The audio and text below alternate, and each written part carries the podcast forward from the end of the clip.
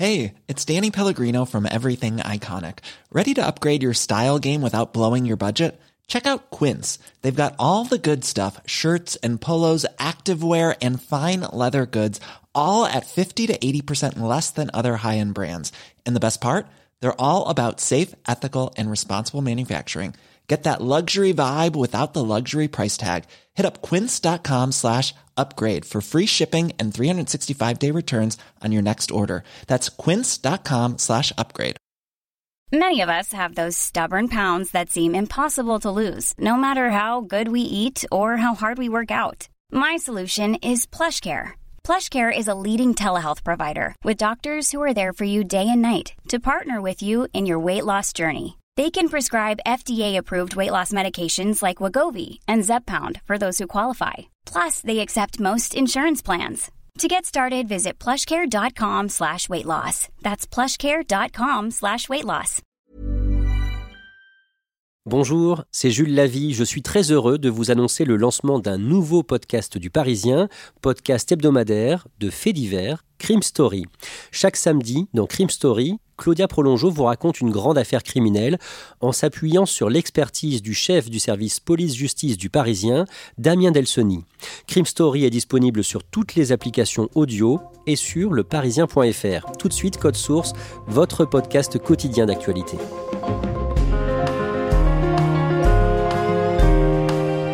Le crash du Rio-Paris, le vol AF447 d'Air France, a fait 228 morts en juin 2009.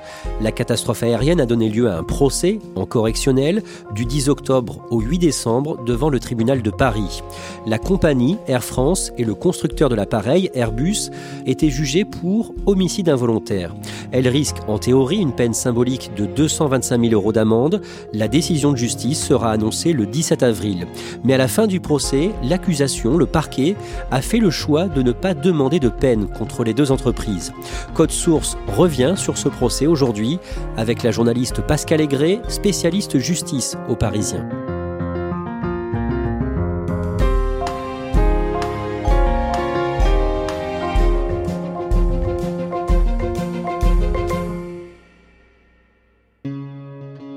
Le procès du crash du vol Rio-Paris s'ouvre le lundi 10 octobre au tribunal de Paris. Pascal Aigret, vous allez couvrir toute l'audience pour le Parisien. Est-ce que vous pouvez nous décrire l'atmosphère dans la salle au départ?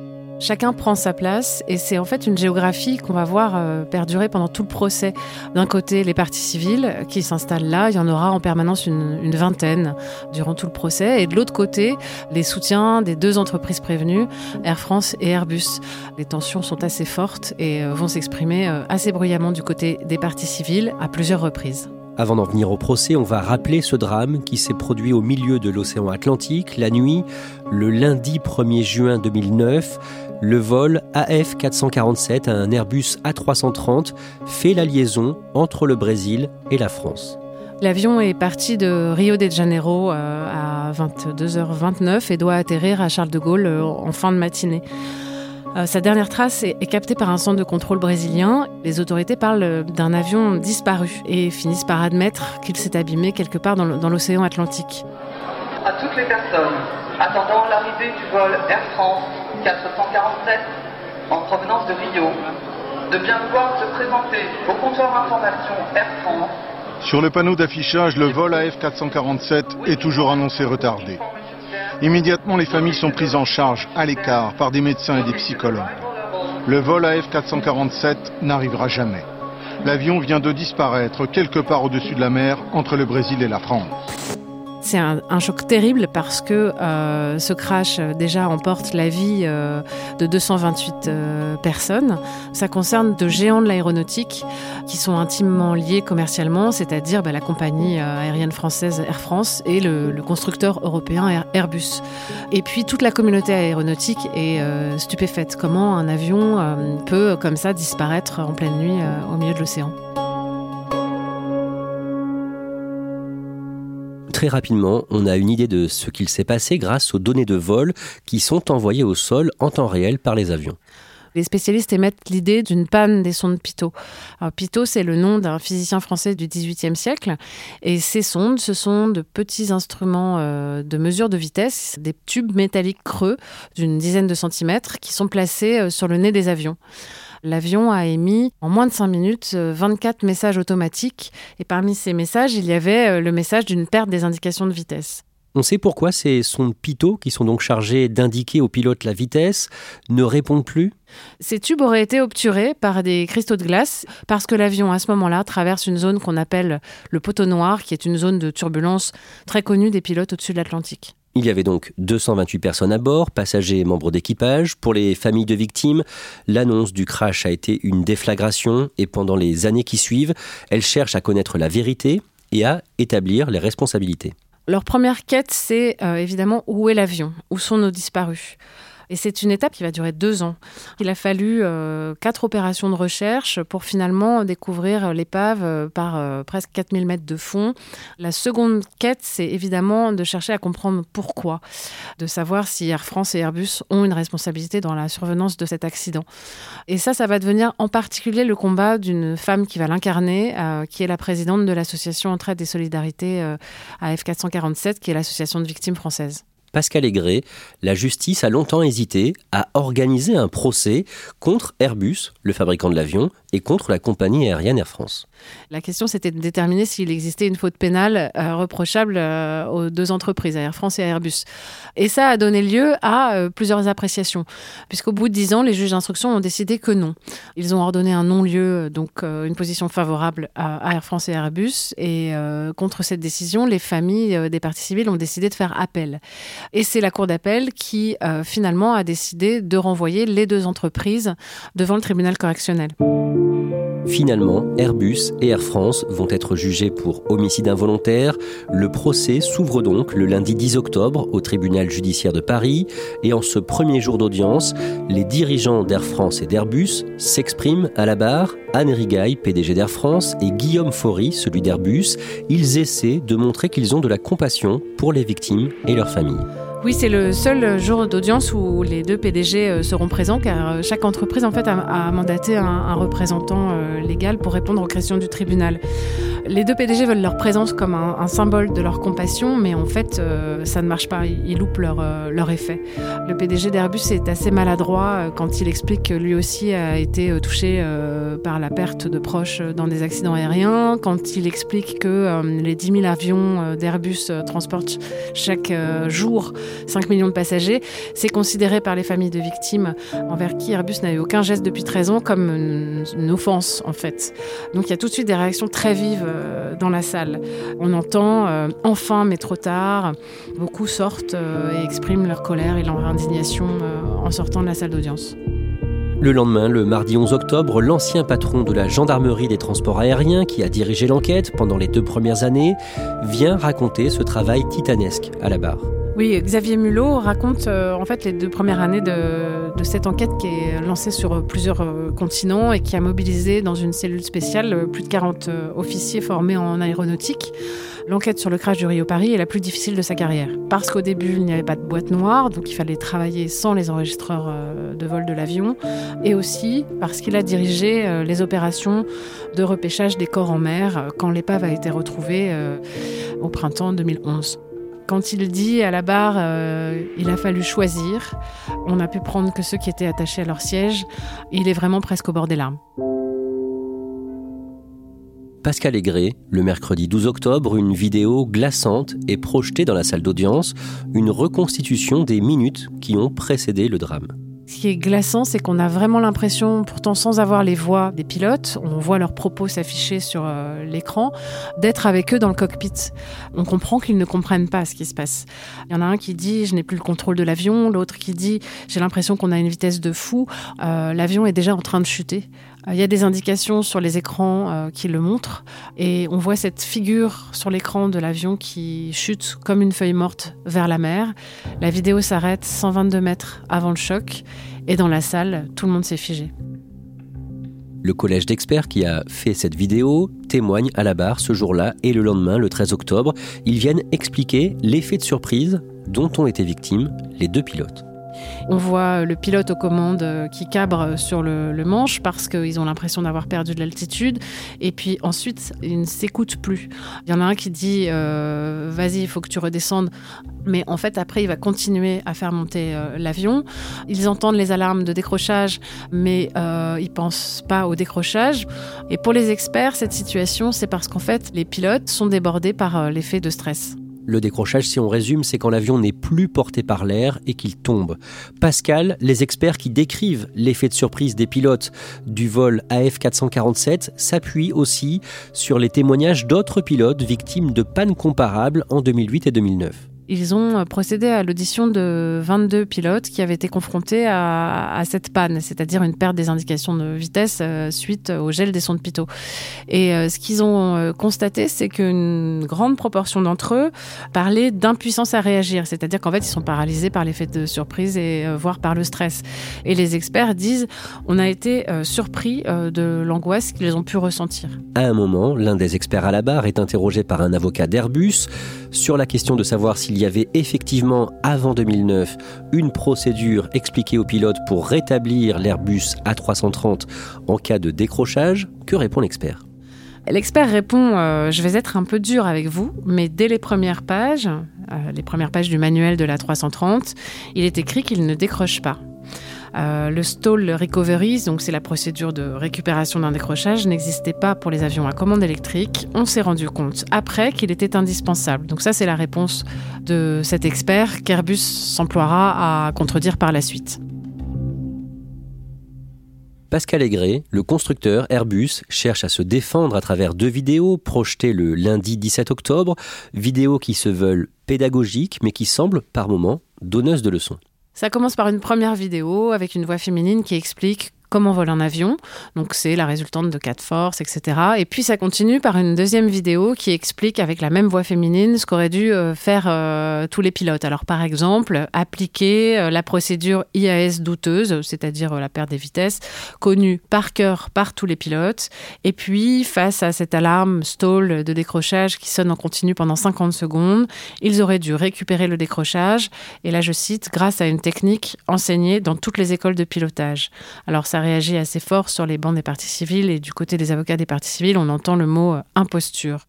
Le même jour, l'enregistrement audio du poste de pilotage du vol AF447 est diffusé dans la salle d'audience. Cette fois, ce ne sont plus les mots rapportés, une reconstitution, mais bien le véritable échange entre les pilotes qui ne comprennent pas ce qui leur arrive. La présidente du tribunal a décidé que ça se passerait à huis clos, sans la présence du public et de la presse. Donc il y a une suspension d'audience juste après. Tout le monde sort euh, extrêmement ému, euh, sans mots, euh, très silencieux. Et pour les familles, avec cette conviction, c'est que les pilotes n'ont pas compris ce qui leur arrivait et ont tout fait pour sauver l'avion. Le mercredi 2 novembre, l'ancien patron d'Air Caraïbes vient témoigner à la barre.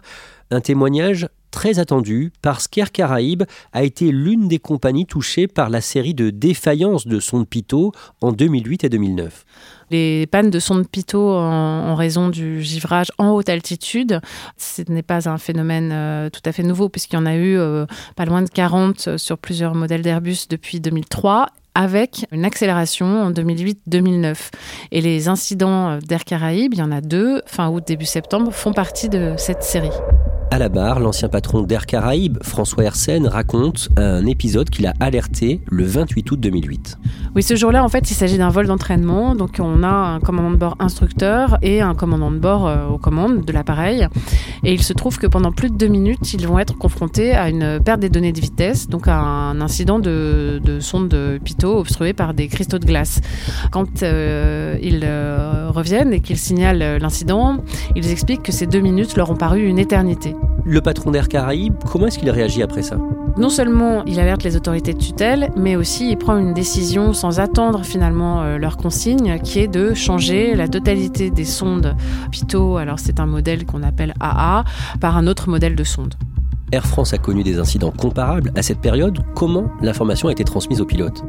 Essentiellement par une note de l'officier de sécurité en vol qui a été distribuée dans les casiers des pilotes. Et également par des styles, des affichages, par la revue interne qui s'appelle Survol. En tout cas, cette note d'information pilote a été considérée par certains experts comme tardive et inopérante. Et est-ce que les sondes Pitot mises en cause ont été changées à Air France? À la suite de ces incidents, Air France euh, et Airbus euh, engagent euh, des discussions, y compris avec des échanges avec les autorités de tutelle pour savoir ce qu'il faut faire. Mais à l'époque, à ce moment-là, les sondes Pitot ne sont changées sur les Airbus A330 qu'en cas de, panne. Ça n'est que fin avril 2009 qu'Air France décide de changer les sondes des Airbus. Et ce qui est terrible pour les familles, c'est que ces changements de sondes devaient commencer en fait début juin 2009, soit après le crash. Après avoir entendu des dizaines d'experts, de pilotes, les interrogatoires débutent le mercredi 9 novembre et pendant deux jours, c'est à Air France de s'expliquer à travers un homme qui représente la compagnie.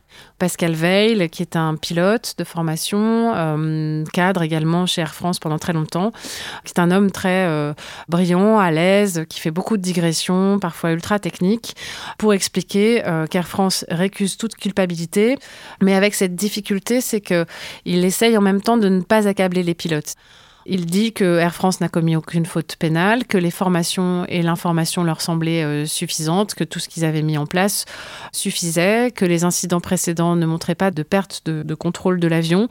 Et il explique aussi au passage que Air France n'a jamais été informé des incidents d'Air Caraïbes. Quelques jours plus tard, les 14 et 15 novembre, c'est au tour d'un représentant d'Airbus de devoir se défendre à la barre et il met en avant, je cite, des erreurs de pilotage pour expliquer ce drame. Oui, alors après euh, celui qu'on a appelé euh, Monsieur Air France, on a Monsieur Airbus.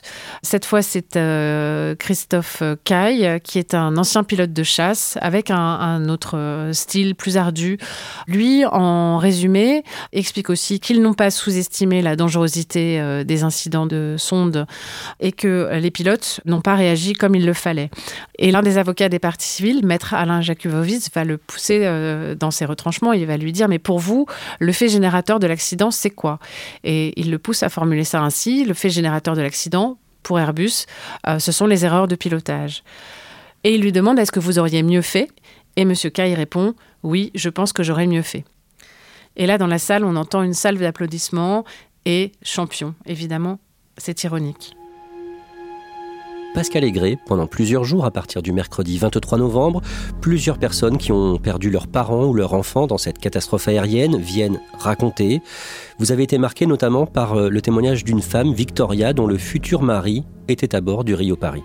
Oui, Victoria, c'est euh, la femme d'une victime euh, allemande du crash. C'est une petite femme euh, tout en noir avec un, un, chignon. Et son témoignage est plein d'amour. Elle raconte son histoire d'amour avec Adrienne Sobol, qui avait 41 ans, qui était partie au Brésil travailler sur une plateforme pétrolière et qui devait revenir euh, pour l'épouser. Et elle raconte à quel point sa vie s'est brisée en milliers de débris. Elle utilise euh, ces mots-là. Elle explique aussi que chaque 1er juin, parce que le corps d'Adrien n'a pas été remonté euh, de l'océan, elle va déposer des fleurs au bord d'une rivière ou au bord de la mer. Autre témoignage, celui d'une femme qui a perdu sa sœur et qui revient sur les opérations de récupération des dépouilles des victimes après la découverte de l'épave en 2011 à 4000 mètres de profondeur. Elle, euh, Nadine, fait partie des familles euh, qui ont pu récupérer le corps de leurs proches. Ce qu'il faut savoir, c'est que sur 228 victimes, seules 156 d'entre elles ont pu être identifiées. Et Nadine euh, parle de ça en ces termes. Ce qui restait de ma sœur, c'est une jambe et un fragment de son torse. Et elle enchaîne en, en disant Je ne saurais vous expliquer comment je le ressens. C'est une tristesse très très profonde. Le mardi 29 novembre, Pascal Aigret, des proches de l'un des pilotes sont devant le tribunal et ils ont à cœur de rectifier ce qui a pu être dit, notamment par Airbus. Ce jour-là, à la barre, on a les proches de David Robert, 37 ans, qui est euh, l'un des pilotes. On écoute Sarah, Teddy, puis Sylvie, donc qui sont trois euh, des frères et sœurs de David Robert, parler de leur aîné. Ils veulent lui dire au revoir, ils veulent lui rendre hommage, mais aussi réhabiliter sa mémoire face aux accusations. Ils le disent avec ces mots. Non, il n'y avait pas trois idiots aux commandes. Non, il n'y avait pas trois pilotes défaillants, mais bien 228 victimes et trois sondes pitot défaillantes.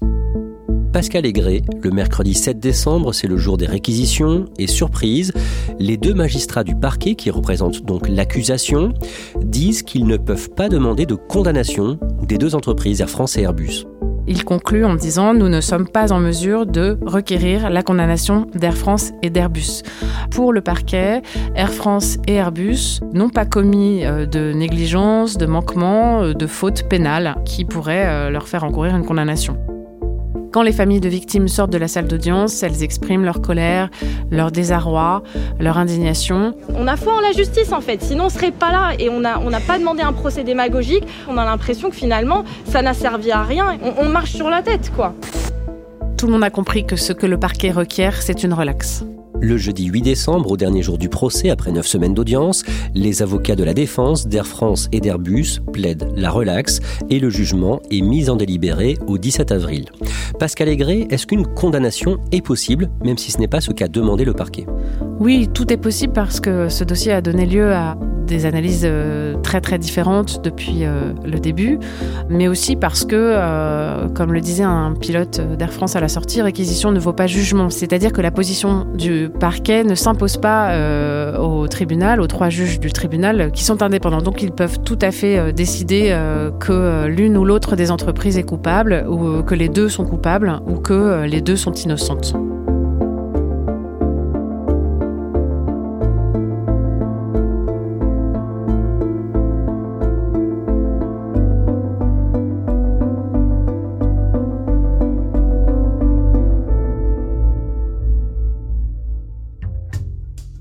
Merci à Pascal Aigret. Code Source est le podcast quotidien d'actualité du Parisien. N'oubliez pas de vous abonner pour ne rater aucun épisode. Vous pouvez nous contacter sur Twitter, at Code Source, ou nous écrire source at leparisien.fr. Cet épisode de Code Source a été produit par Emma Jacob, Raphaël Pueyo et Thibault Lambert. Réalisation Julien Moncouquiole.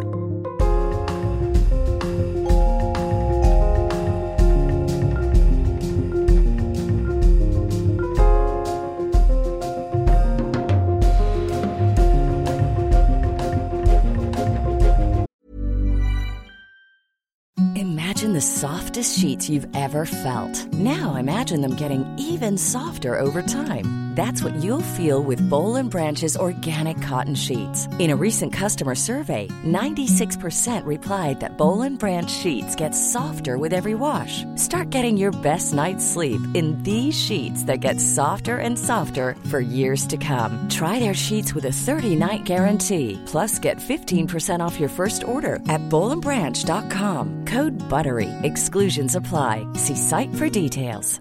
Planning for your next trip? Elevate your travel style with Quince. Quince has all the jet setting essentials you'll want for your next getaway, like European linen, premium luggage options, buttery soft Italian leather bags, and so much more. And is all priced at 50 to 80% less than similar brands. Plus, Quince only works with factories that use safe and ethical manufacturing practices. Pack your bags with high-quality essentials you'll be wearing for vacations to come with Quince. Go to quince.com slash pack for free shipping and 365-day returns. Thank you.